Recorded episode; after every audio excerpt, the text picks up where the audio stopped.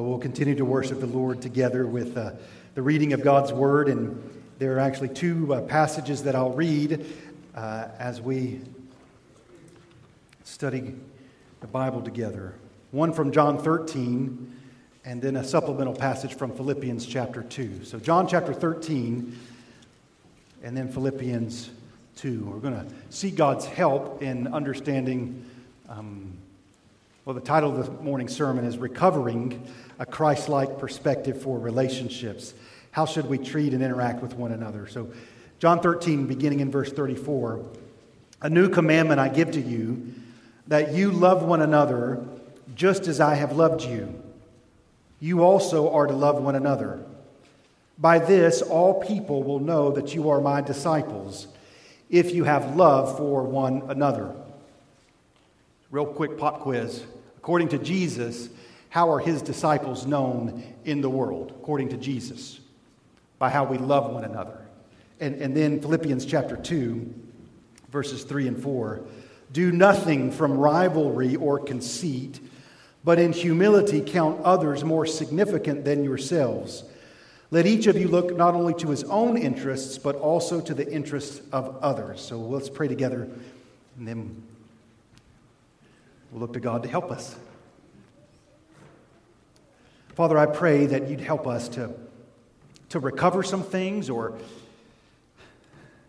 maybe for the first time see things, particularly the value of other living, breathing human beings, how we're to treat them, how, to we're, how, to we're, how we're to think about one another.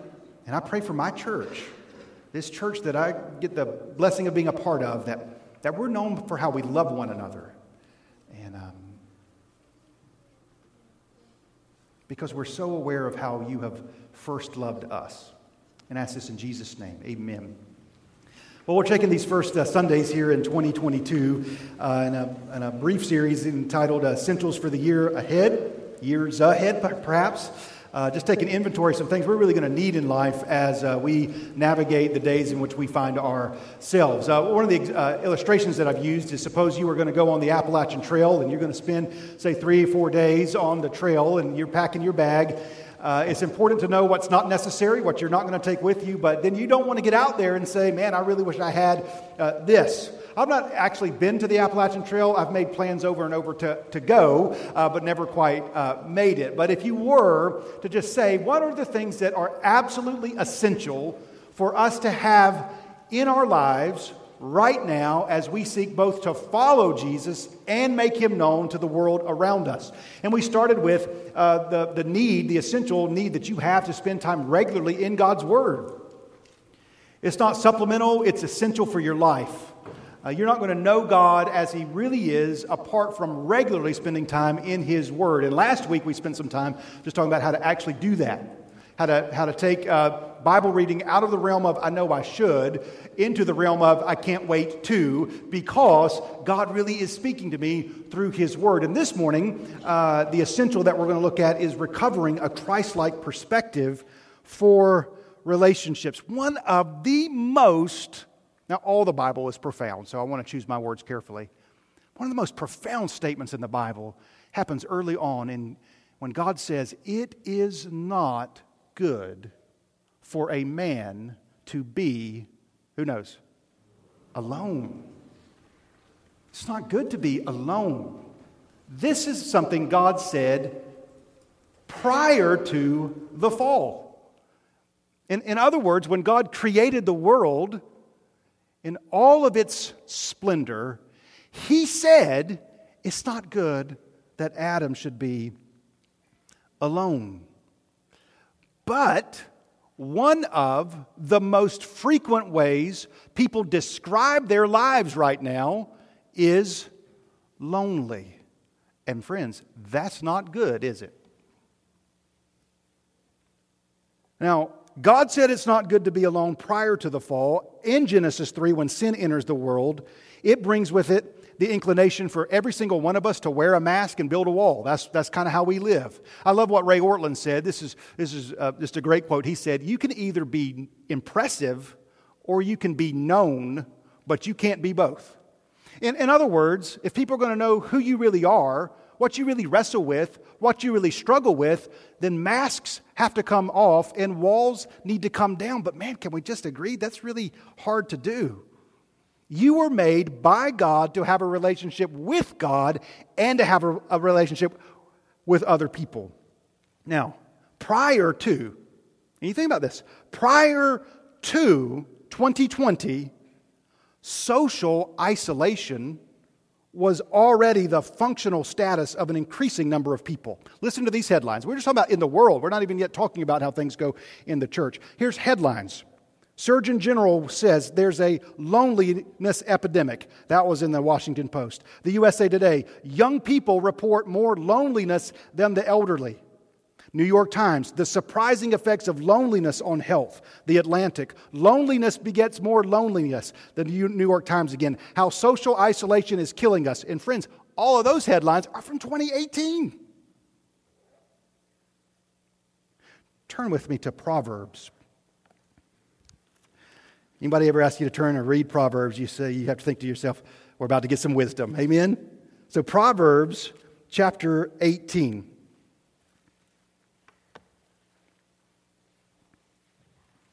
Proverbs chapter 18. If you've got a sermon uh, outline there nearby, we're going to start with this. We need to recover a Christ like perspective for our relationships. So, Proverbs chapter 18, look with me in verse number 1.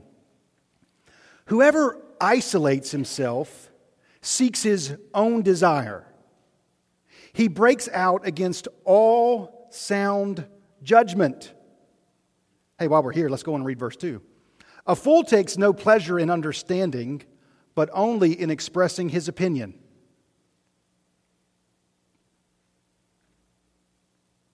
What are we being told here? We're being told that the default way of living in 2022 is actually an unwise way to live.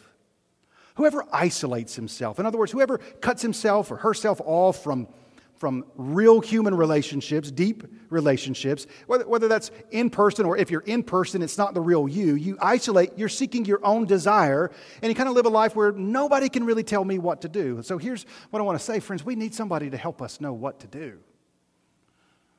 When you get, get a mentality of, of uh, I know best, that's a pathway actually to to destruction. So, so let's talk about it for a minute and, and start here. We, we need to reset our lives around relationships. We need to reset our lives around relationships. Now it's Sunday, so let me just ask you this way. Tomorrow, Monday, what do you have to do? What's your schedule tomorrow? And I just want to caution you if immediately in your mind you start to think of things that you have to do. If you're not careful, the schedule will just dictate to you. And so instead of setting your life around a schedule, Jesus is helping us understand that we set our life around relationships. A new commandment I give to you that as I have loved you, you are to love one another. By the way, what's new about that? I mean, haven't we been told prior to John 13 as we read through the Bible that we should love each other? But what's new about it is Jesus says, What? As I have loved you. Does anybody know the context of John 13? What's Jesus just done? He's washed the disciples' feet. You remember they get to the upper room, and, and the lowest job of the low was to wash people's feet, and they sit there for a little while, and nobody does it. And then who is it? Stands up from the table, takes off his outer garment, lowers himself to the point of service. It's Jesus. And now he's saying, As I have loved you, now you're going to love one another. Hey, uh, healthy relationships and healthy churches, they're built not found. Can I say this again? Healthy relationships and healthy churches are built, they're not found. And we're wired to just think that we can go somewhere and find some things. But if you want to enjoy deep friendships, we're responsible, of course, with God's help, for building them. And I love the where we started this morning when, when Jesus looks at Peter. How are, how are Jesus and Peter going to have a healthy relationship and a healthy friendship? When, when Peter disappoints Jesus, is Jesus just going to throw up his hands and say, We're done? I'll go, I'll go find a different group. I'll go find a different group of disciples. It's the steadfastness, isn't it? Man, when I say we want to recover, I'm talking about recovering a Christ like perspective of relationships. And, and a restored relationship with God, if you're following along in the outline, a restored relationship with God through Christ always precedes healthy relationships with others. Now, it's not good for you to be alone. That's true of human relationships. But until you, until you have a restored relationship to God through Christ, all of your relationships are going to kind of exist in the wrong sphere. It, will be sort of a consumer mindset, kind of a what can you do for me? Hey, what can Peter do for Jesus? Nothing. And man, if, if, if you have to put conditions on friendship, then you're never going to have friendship. Do you know what I'm saying? Like, as soon as you have to say, in order for me to be your friend, this has to be here, then friendship's actually not possible. But then when you have a restored relationship with God, here's the great thing. Here's the great thing about knowing Jesus you will receive from God all the things that you're, apart from God, going to look for in other people. And if you do that, like what, what do I mean by that? Man, you don't have to live and I don't mean this in a dismissive way. We'll talk about this more in a minute. You don't have to live for the approval of other people all the time. I mean, all of us can relate to this e- example or analogy. Say you're in middle school, and some of you are in middle school, which is just an awesome period of life, right? But you're at middle school and you kind of like somebody. Do you know how you go about it? It's never direct, is it? What you always want to know is do they like you back before you reveal to them that you like them, right? That's how the game is played. Why? Because we're always so very concerned. We'll actually like or love somebody more than they like or love us. And so you go through your whole life saying, let me see if I can balance the scale. Here's how the scales go when Jesus shows up He loves you first, He loves you best. He loves you. Exclamation point, not comma, if. But we're not used to that. When the sin entered the world, the conditions came, right? I mean, you see Adam, man, he turns on Eve like that, right? We would go from bone of my bones and flesh of my flesh to it's all her fault, right? But God shows up. God takes the initiative. God's on the scene. So a restored relationship with, with God through Christ precedes healthy relationships with, with others. I've been uh, reading uh, Ed Welch. I just commend him to you. He's a great counselor and a great author. And uh, I just want to read something that he uh, says in his in his, in his book. Uh, this book's called What Do You Think of Me and Why Do I Care? Two good questions. He says, uh, You are controlled by other people more than you think. And other people, of, of course, are controlled by how you see them. So he asked some questions. They're good questions. Do you, do you buy clothes because of what other people will think? Have you ever not gone somewhere you didn't have, uh, because you didn't have the right clothes or you didn't like the way you looked? Do you spend a lot of time in front of the mirror? Do you avoid other people either because you're angry with them or because you would be embarrassed if they saw you? Do you ever get embarrassed to be seen with your parents? I'm going to check that one real quick. Have you ever been embarrassed at the thought of other people knowing that you go to church? Have you been, ever been embarrassed to say you believe in God? Have you ever been embarrassed to say you believe in Jesus? Do you exaggerate to make yourself look better? Do you feel like a failure sometimes? You hate school from the moment you walk in because you feel like a failure. Or are you afraid to ask questions in class because you might look stupid? Do you wish you were thinner, stronger, taller, shorter, smarter, faster, or better looking? Have you ever been jealous of someone thinner, stronger, taller, faster, smarter, better looking? Have you ever wished you could shrivel up and disappear? Where's all that come from? it, it comes from fearing the approval of other people and not being freed up to love other people, right? Perfect love casts out fear. So, in order to love people more perfectly, you can't. The irony is, in order to really love somebody else, you, you don't need their approval. Does that make sense? So, so, a restored relationship with God, all right, now I've got from God, I don't have to go looking for it somewhere else. What do I mean by that? I've got satisfaction in knowing that not I was lovable, but when I wasn't lovable, He loved me. I didn't have to clean myself up for Him to, to love me. There's not some uh, man centered way of explaining His love for me. He loves me. In Christ Jesus, He, he loves me. You, you are made by God not to be controlled by other people. You're made by God to be lovingly led by Him unto serving other people. Going back to the middle school analogy, just to uh, tweak it a little bit, oftentimes, instead of saying, Do you like me? Okay, I'll like you, we kind of go through life saying, Are you going to serve me? And I'm going to wait to what extent you'll serve me until then we can calibrate it and I'll know how much I can serve you. You, you probably got people in your life you say, if they really need help, they can call on me. But if I really need help, I don't know if I can call on them. Does anybody have a relationship like that? Nobody raised their hand. What? No, you're just, you're kind, right? You're kind hearted. I'm not going to say that. But, friends, don't you see that that's the dynamic that, that God had with us? I mean, I mean, it's not sitting there looking at Peter since we were there in John chapter 1. Well, we'll just see about this old guy. We'll see about can he get it to 10 seconds walking on the water. And then, no, he loved him from the first, man. Loved him from the first.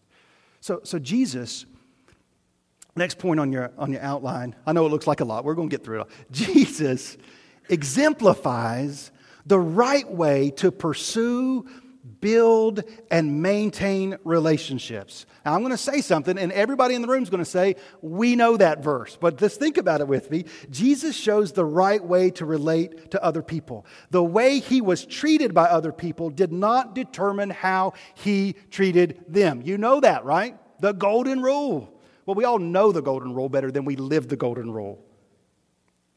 Was Jesus ever rejected by other people? Was Jesus ever abandoned by other people?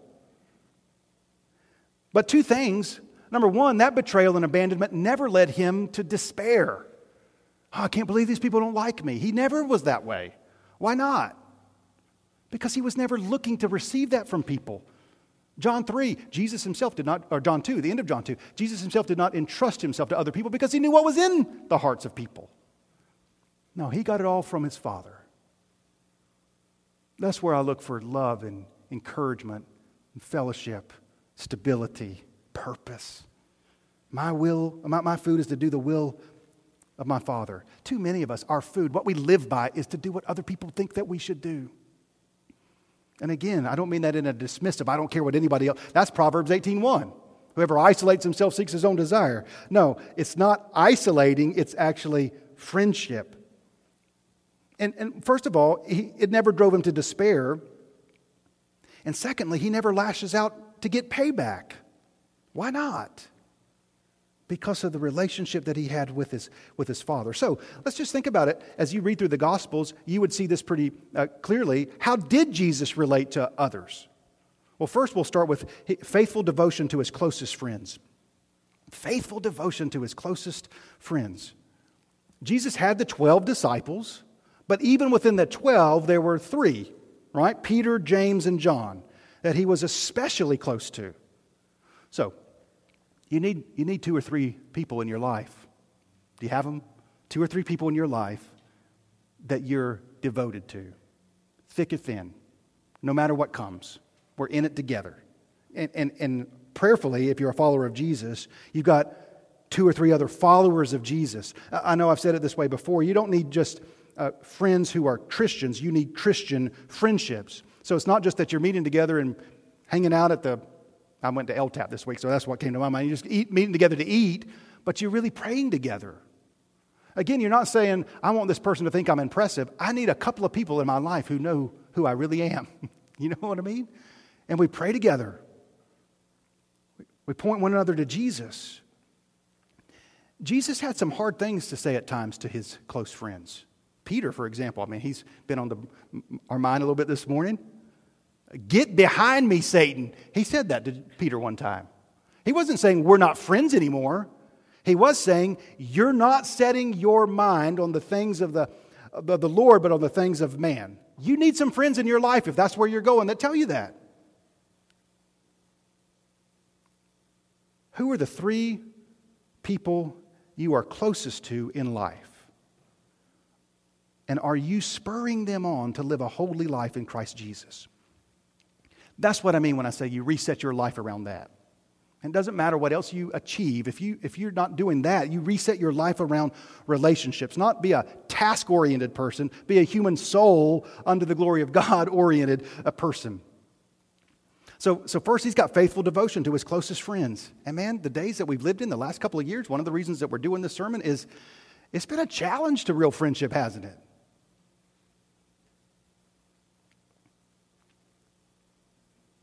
Stretched our devotion to one another.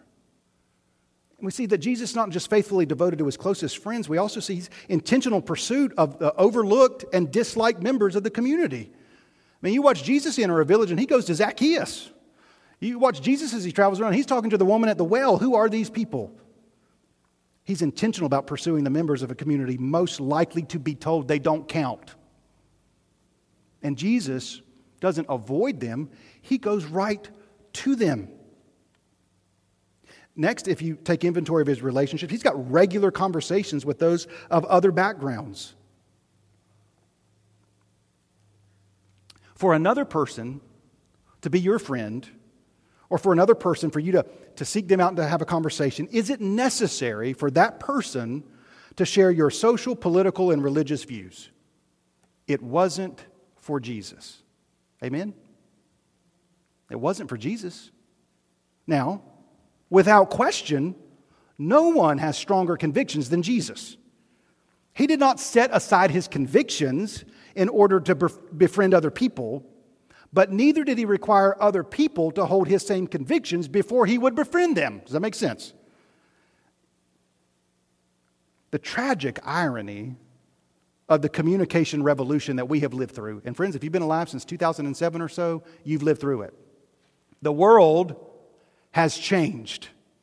The way that we relate to one another has changed. And the irony of the communication revolution we've lived through is that we can communicate to other people so much more quickly than ever before, while doing so so much less humanely than ever before. I mean, the online world is just flat out mean, right? Fast, quick, but, but mean. And one of the things it has done is uh, it's a real challenge to this point that we're talking about right now because we're starting to be conditioned to think if I'm going to have a worthwhile conversation with somebody, they already have to agree with me on you fill in the blank, these number of issues. And if you don't, then I'm out and I'm just going to stay here in my sphere. Jeremy Linneman, article I read uh, this week, said social media began around the promised the promise of increased connection in a culture that was moving towards more transience and transition. Staying connected to your friends wherever they are, they said. It'll be great, they said. But the social media project has transformed into something different in the past decade and a half.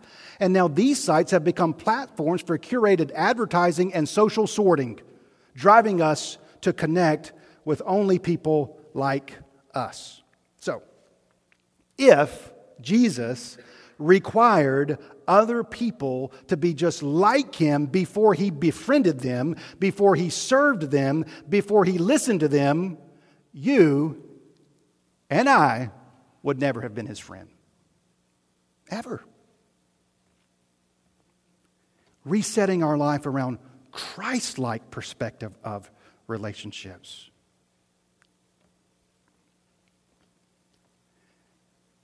In fact, friends, The tragedy is the best means of sharing convictions about Jesus is on the, uh, in the context of friendships. And so, so you see the tragedy of it's cut off before we can even get there. I can't be your friend because you, no, it's, it's friend. Uh, well, we'll go to the next point that we see that Jesus is eating with friends, family members, and outsiders. One of the holiest things that you can do is sit at the table and eat with other people. Did you know that? And one of the best things that you can do is actually sit at the table with other human beings and, and share a meal. That's what the Lord's Supper is in the early church. Is they sat around a table, and what's going on there? It's not just a meal. Yes, it matters, the body of Christ and the, and the blood of Christ. But why is Jesus, why is Jesus laying down his life to begin with? It's all about relationships his with yours and yours with the person on the pew beside of you. That's what the gospel's all about. Is after the fall, Adam and Eve have a dis, uh, disordered, disconnected, and dead relationship with God, and they're hostile to each other. The only solution to this is that God, in the person of Jesus, came to serve and lay down his life to pay the penalty for our sin, to bring us back to himself. So, if you were to go to the early church and they sat down for the Lord's Supper, you would see it was about the body and the blood and the meal, but it was also about being in the presence of other people around the table, and our relationships now are restored. And I'm not trying to use you, and I'm not going to be your friend only if you're my friend. And da, da, da, no, we've been redeemed, and now we have. Uh, we use this word often, but this is what it means. Now we have fellowship. You know I'm not going to forsake you. You know I'm not going to walk out on you. We're in it together to the end under the gracious love of Christ. Look with me in Luke chapter 15. Just want to show you here that I'm getting this from the Bible, not making it up. Luke chapter 15, verse 1. Now, the tax collectors, man, at that time and place, those were the most uh, hated group of people. The tax collectors and sinners were all drawing near to hear him, and the Pharisees and scribes grumbled, saying, This man receives sinners and eats with them. And I always like to point out their grumbling complaint is our eternal hope. Amen? I mean, if Jesus wouldn't sit down and eat with sinners, what hope would we have? But in particular, in that time and place, to sit down and eat with somebody, it was saying something. You know, not restaurants all over the place. I mean, you'd have to be in somebody's home. You'd have to be at their table. You'd have to be welcomed in. You were sort of saying, These are my people. And Jesus, that's what they're saying, man. And if he was really of God, he wouldn't be sitting with them. We need to recover this in our day. So, so don't spend your life worried that you'll be criticized by graceless grumblers. We listening? Don't spend your life worrying that you'll be criticized by graceless grumblers than you are longing to be like Jesus.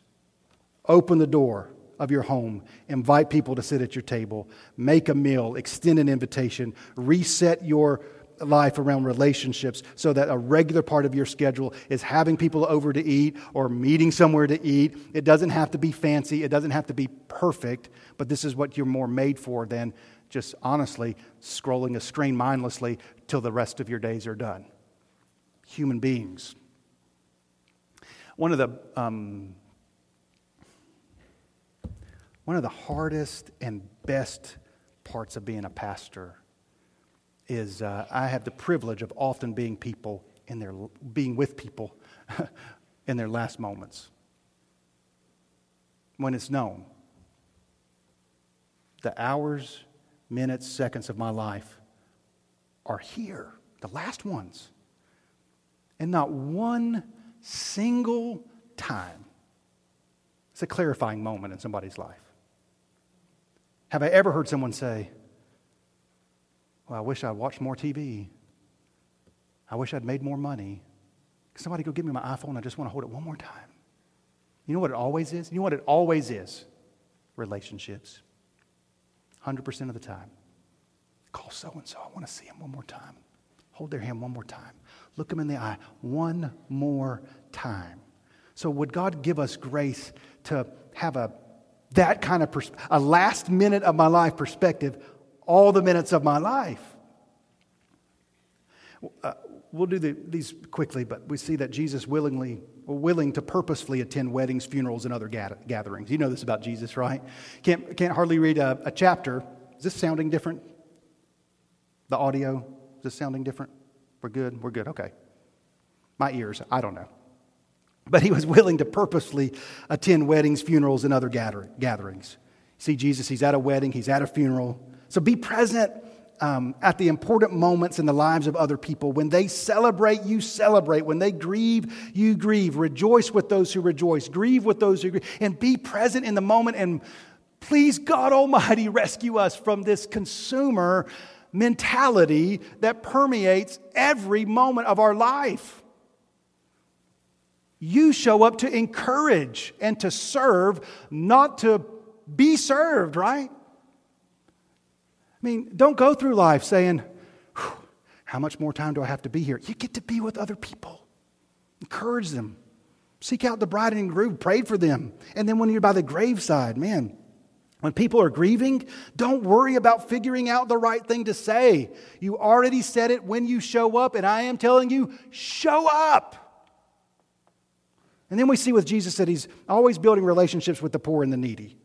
The more like Jesus you are, the more you will care for the poor and needy. You can hardly follow Jesus on one page of the Gospels that he's not ministering to the poor, and not from a removed distance, but way up close. Now, got all those? Now let's take a breath and say, none of that comes naturally. Not one, bit, not one bit of that comes naturally. Left to ourselves, this isn't the list we would come up with, is it? Just want to sit disconnected, removed. I want to isolate myself and my life be about me. But that's not what Jesus did, right? And I tell you, this is such a better way to live. Such a better way to live. Now, in saying not a single one of us is naturally inclined to do any of this, we're, we're naturally inclined to do the very opposite of these things. And Jesus befriended you when you were that way. Amen. Jesus befriended you when you were that way. But his friendship and his presence in our lives is so good, it's so strong, we don't remain that way. Remember, he looks at Peter and he doesn't say, he doesn't just say, I know where you came from, so you just keep going that way. No, I know where you came from, I know who you are, I know your inclinations, and I'm going to love you all the way. So, kind of a way we would summarize Jesus' life is Jesus never wanted something from others. He wanted something for others, and he always loves first. Now, you might say, I don't know that that's true. He demanded the disciples leave their nets. He demanded the rich young ruler sell his possessions. He said, If anyone would come after me, he must deny himself, take up his cross. Jesus was always making demands of others. Well, yes, but he told people to leave those things behind in order that they would gain something so much better.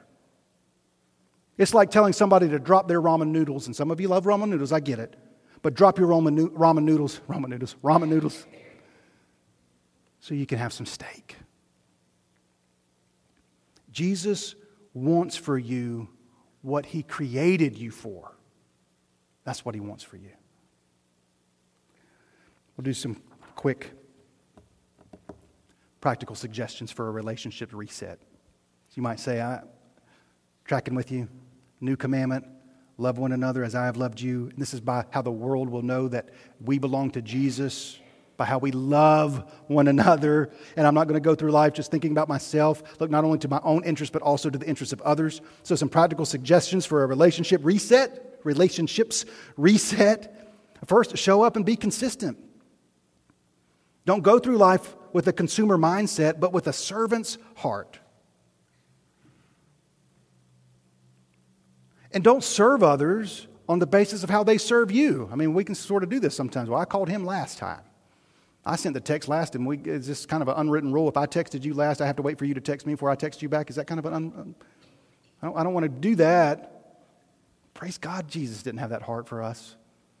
I'm going to keep coming. I'm going to keep knocking. I'm going to keep showing up. I'm going to be consistent. And I'm not going to go through life with a consumer mindset. And by that I mean I'll do for you to the extent that you do for me. And actually, what I really want is for you to do a little bit more for me than I do for you, because then that way I can get what I want.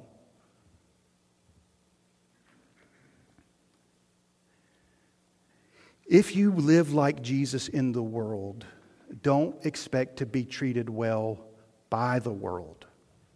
Was he? Right? Your controlling question can't be, um, is it even? Right? Have I done for them what they've done for your controlling question is are my actions holy? Am I able to say what I've done is holy unto the Lord? And next, be the one who takes the initiative. Again, healthy relationships aren't found Healthy churches aren't found, they are built. So you take the initiative to make the meal, make the phone call, ask for forgiveness, extend forgiveness, turn the other cheek. Jesus was always taking the initiative. I'm going to be careful with this one, but I do want you to hear it. You have got to invest more time in person than online.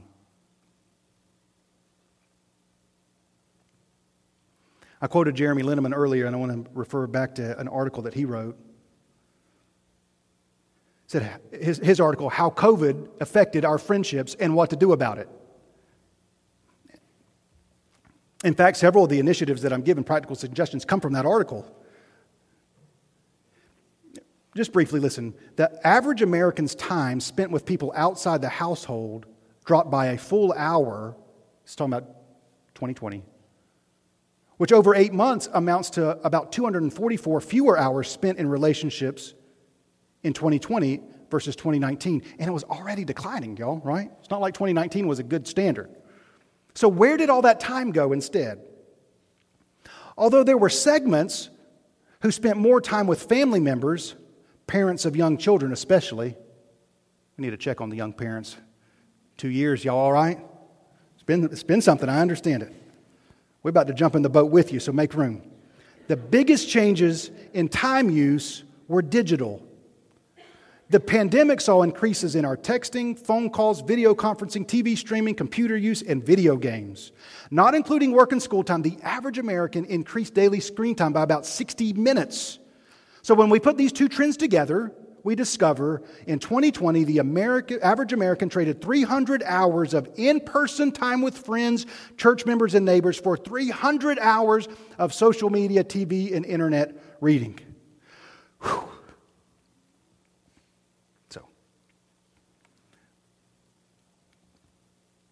I do think there's wisdom in how God designed you. And He didn't design you digitally, He designed you as a human being. So, personal relationships, in person relationships, are a thousand times better than relationships that communicate primarily online. I, I personally think our relationships would improve dramatically if the internet just went away. I'm thankful for some things, thankful for streaming. You understand what I'm saying, but um, so invest more time in person than online. And that's coming, y'all, from a introvert, right? Last one. Have patience and turn quickly to prayer. Have patience and turn quickly to prayer. One of the obvious observations about uh, the world that we live in now is that people are just a lot harsher online. They'll say things online they, they just wouldn't they just wouldn't say to you if you were standing right before them. Um, there's not a lot of patience, I guess, is what I'm saying. online, and I'm not trying to make this all about it online. that's not what I'm intending to go, although I feel like I kind of have now. But Jesus Christ died on the cross for people, for souls, for human beings. And in a thousand ways, we've devalued human beings in the world. In a thousand ways. So, so we need God's help to see the value of human beings again that begins by seeing the value of God again, by the way. So, so spend more time with a human beings in person. One of the best things that you can do to build up the church family have somebody over to eat. Uh, you'll, you'll build friendships better one meal than 52 Sundays passing by one another in the hall, right? You will. The fellowship that the early Christians had were built around the table and on mission. And you probably already know this. You went on a short term mission trip with somebody four years ago. You still have a connection because you stood in India, or you stood in Belgium, or you stood in Pittsburgh, or you stood in New York, or you stood on Long Island, or you stood in Staten Island, rather, and you just, you just stood there. You, you, you went to Illinois together, you went to Toronto together. I mean, you, on mission together, doing the work. Now, you don't have to go somewhere to do that. In fact, one of the best things you could do, I mean, Blake William and I have spent more time than I'd like to admit trying to figure out how we could kind of programize this. And you know what? The truth of the matter is, you can't. Will you sign up to sit down in somebody's house and eat? I don't know how to do that. Can we put it on the app? No. You know what I'm saying? I mean, you get a couple of believers around the table, and then you begin to invite in some people who don't know Jesus, and you just treat them for what they are precious in the sight of the Lord. That's how the gospel gets passed to those who don't know Jesus. I kind of wish we were doing the Lord's Supper right now. We didn't set up for that, but that just helps you know the body, the blood of Christ unto restored relationship with God and with one another. We're going to enter a time of uh, invitation, and I thought about a few ways to end the service, but or, or the sermon rather. Uh, and and here's what I came up with. It's not the most original thing in the world, but I'd love for you to to to do this during the invitation. Answer this question. One thing, in light of what we talked about today, one thing I'd like, by God's grace, to begin doing differently is, and then you, you fill in that blank. Intended is to get you to reset around relationships, right?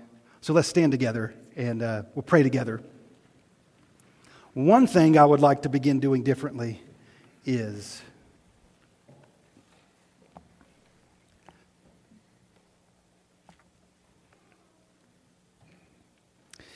And Father, it's now that we need your help because apart from the help of the Holy Spirit, this is just another Sunday with another sermon that we go on about our lives as, as we were before we opened your word. And God, help us not to do that. We really need help in um, resetting our lives around relationships and seeing people as precious uh, as, as you do. So, um, one thing I'd ask is you just give us help. For, for, for some of us to open our doors, to invite people in, to make a meal, to sit down. And uh, you would lower, if I can ask it this way, Father, lower the rate of loneliness among us and increase the rate of Christ honoring fellowship, the level of fellowship. I ask in Jesus' name, amen.